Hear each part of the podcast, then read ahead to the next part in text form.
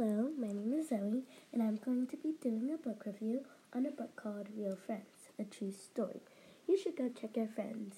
Friends is about a girl named Shannon, and she joined this group called The Group.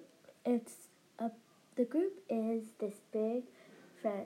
There's a lot, a big group of girls who are called The Group, and they like do all kinds of stuff together.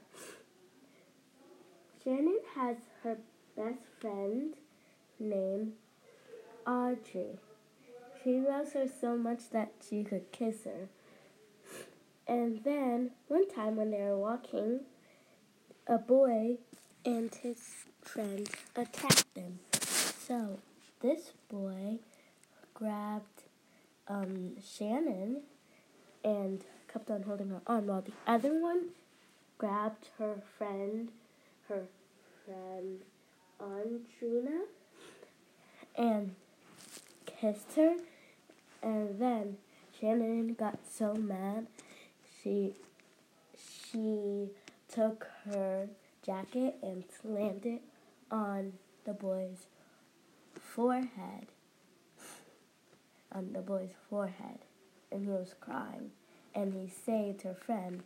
Her friend was a little bit mad, but she got to reason with her friend, and then her friend realized that she, that Shannon is actually a superhero.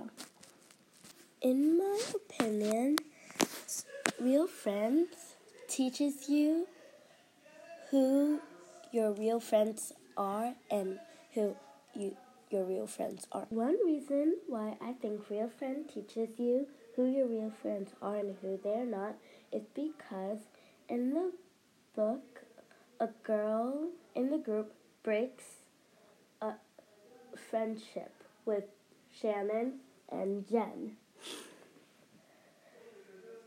For example, and what I mean by that is that when Jen and Shannon became really good friends, um, this girl, who's a part of the group, decided to come over and whisper a lie to Jen, and then Jen said to Shannon, "How could you?" And Shannon did not know what was going on. So later in the past, that affected how Shannon felt for that other girl, because she asked if she could be in Shannon's group, and Shannon said no, because from all the mean things that that she has done, done to her. That makes sense, but I think that she should have let, give her a chance and kicked her out of the group if she was going to act like that. And that's, that's a friend I would not like to keep. Like, but Jen is a friend I'd really like to keep as a friend, and she could help me during my journey in life. Another reason why I think Real Friends teaches you who your real friends are and who they who your real friends aren't is because in the book, Andrea and Shannon become real close. For example, and what I mean by that is because they're always playing together and having fun, and they're always sitting by lunch together and making books together before Andrea left. And they would always play together and do all kinds of stuff together. Now, that sounds like a real friend you would want to have. My last reason why Real Friends teaches you who your friend, who your real friends are and who your real friends aren't is because in the my last reason why Real Friends teaches you who your real friends and who your real friends aren't is because you kind of get evidence in the past. What I mean by this is because in the past,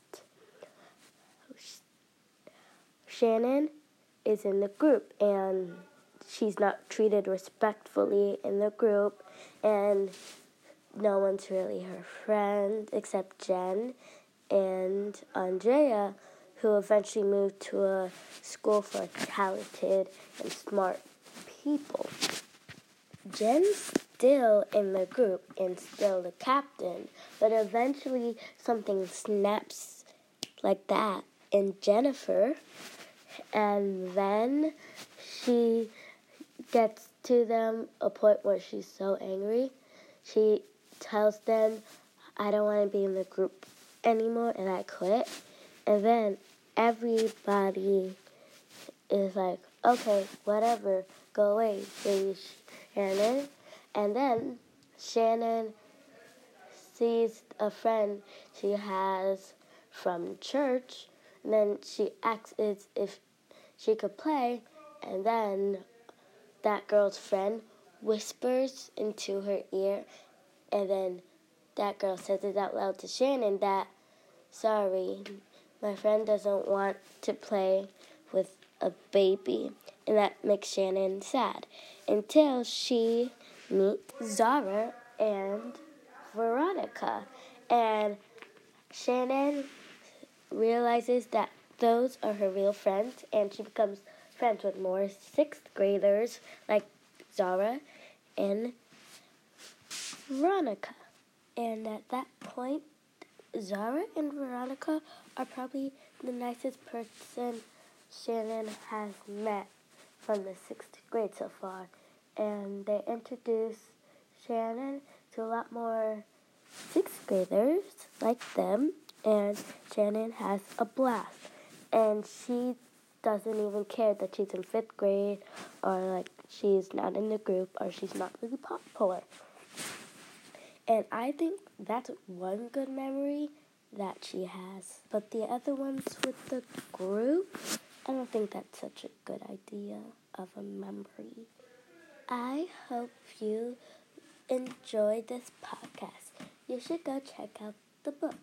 And I think anyone would love this book because it's about friends, and anybody has friends, and it can help you when life is like frustrating sometimes. Just like people say, it's a saying, when life throws you lemons, you squeeze them. When friends are not real friends, then find some new ones, and I'm sure you'll have a better ending or a better fairy tale story to share and to tell with people.